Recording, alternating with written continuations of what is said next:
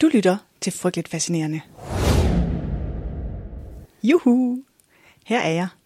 Jeg sagde jo, at der kom en lille påskeoverraskelse til de dedikerede. Dem, der ikke skal bede om at sidde til noget påskebord, eller finde chokoæg i haven, eller dem, som bare lige trænger til en lille pause fra alt det på styr. Velbekomme. Der plejer ellers ikke at være ret mange, der sådan hører min podcast i helligdagene. Det forstår jeg egentlig også godt. Men man kan jo strengt taget også godt have brug for en lille pause fra alt det familiehyggeri. Og hvilken bedre måde, end lige at høre om et par påsketraditioner fra den store verden. Både de hyggelige, de virkelig uhyggelige og dem derimellem. I dag har jeg taget tre forskellige med. Tre små fortællinger om tre traditioner til din påske. Velbekomme. Velkommen til det her afsnit af Frygteligt Fascinerende Påskespecial, hvor vi i dag dykker ned i fascinerende påsketraditioner. Frygteligt Fascinerende er en podcast om alt det frygtelige, som alligevel fascinerer os. Her i påskeafsnittet giver jeg en kort intro til noget frygteligt fascinerende fra påsken verden over. Velkommen til. Vi starter i det lette hjørne. Det er altid en god idé. Vi skal nemlig til Finland. For der har man en sjov og ret unik påsketradition, hvor man klæder sig ud som hekse og tager rundt til naboernes huse for at sprede påskeglæde og måske bede om slik eller penge. På en måde en slags fusion af dansk fastelavn og Sankt Hans. Traditionen kaldes påskeheksning, og den går helt tilbage til dengang man mente, at hekse fløj til Bloksbjerg for at mødes med djævlen på påskenat. Så for at beskytte sig mod heksene, klædte folk sig ud som hekse og larmede rundt i gaderne for at skræmme dem væk. Man skulle ikke sådan lige bede om en hilsen fra djævlen by hekseproxy påskenat, ellers mange slags tak. I dag er traditionen mere sådan en sjov og festlig måde at fejre påsken på, og mange børn og voksne klæder sig ud som hekse og tager rundt til naboernes huse for at sprede påskens glæde. De kan synge en lille sang eller recitere et digt, og så modtage lidt slik eller småpenge i bytte. Så hvis du nogensinde besøger Finland i påsken, vil du måske bemærke, at butikkerne er fyldt med heksefigurer og påskepynt. Og der er masser af påskeheksningsaktiviteter i hele landet. Men Finland er ikke det eneste sted, der har en særlig påsketradition.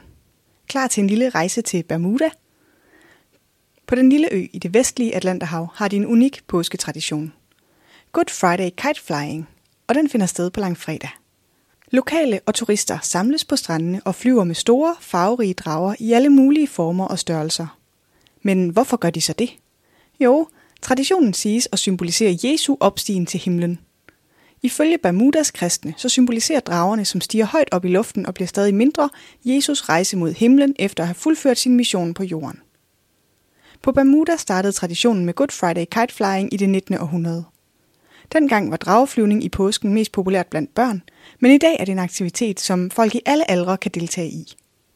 Mange familier og venner tager på stranden med deres farverige drager og konkurrerer om at få dem til at flyve så højt som muligt. Traditionen er også blevet et kulturelt symbol for bermudianere og er en vigtig del af øens påskefejring. Så hvis du nogensinde har lyst til at opleve en anderledes påskefejring, så kan du overveje at besøge Bermuda og tage del i Good Friday Kite Flying traditionen. Og når nu vi er ved det der med Jesus og genopstandelsen, så skal vi også en tur omkring Filippinerne. Til måske den mest bizarre og helt klart frygteligt fascinerende påsketradition. For på Filippinerne så er der hvert år folk, der lader sig sømme fast til et kors i en genopførelse af korsfæstelsen af Jesus. Det er romersk-katolsk kristne, der er flere steder på Filippinerne år efter år udfører ritualet. Først går et optog gennem gaderne. De, der skal korsfæstes, bærer på deres trækors. Mange andre pisker sig selv til blods. Nogle er klædt ud som romerske soldater, og flere nonner går med i optoget. Og optoget, det slutter med, at frivillige bliver sømmet fast til deres kors gennem håndfladerne. Simpelthen. Så er de godt nok støttet lidt af en plade til fødderne og nogle stropper, så hænderne ikke bærer hele vægten, men alligevel. Så hænger de der på korset i omkring et kvarters tid, før de bliver pillet ned og hjulpet af nonner og sikkerhedspersonale. Nogle gør det for traditionen, nogle gør det for religion, og de fleste for en kombination af tradition og religion. Og rigtig mange gør det, fordi de har gennemgået noget traumatisk i deres liv, som de har brug for en eller anden form for afslutning på eller renselse for. Tilbage i 2014 rejste danske Lasse Spang Olsen, ham filminstruktøren og stuntmanden, selv til Filippinerne for at lade sig korsfeste i kølvandet på en alvorlig sygdom og oplevelsen af at have været tæt på døden. Lasse fortalte efterfølgende, at han følte sig fuldstændig forandret af oplevelsen.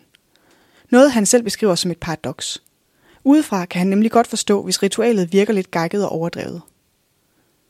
Den rituelle praksis er officielt ikke noget, som den romersk-katolske kirke anerkender. Fra kirken blev det kritiseret for, at mange af de troende udfører handlingen for at opnå tilgivelse og blive kureret for sygdomme, eller for at få et ønske opfyldt.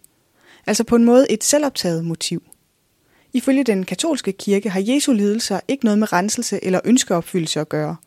De opfatter derfor ritualet som overtro og i sin natur blasfemisk.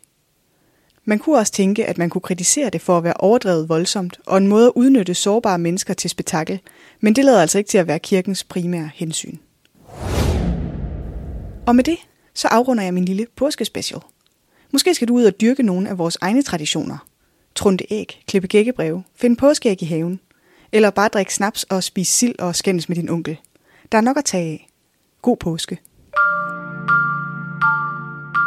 Det var lidt om påskeheksning, Good Friday Flying og korsfæstelsesoptog på Filippinerne. En påskespecial fra Frygteligt Fascinerende. Researchet skrevet, optaget og redigeret af mig. Jeg hedder Maria. I næste uge er jeg tilbage, som jeg plejer. Torsdag i din podcast-afspiller. Hvis du kunne lide det, du hørte, så sig til din nabo, at påsken starter i podcasten Frygteligt Fascinerende. Tak for nu.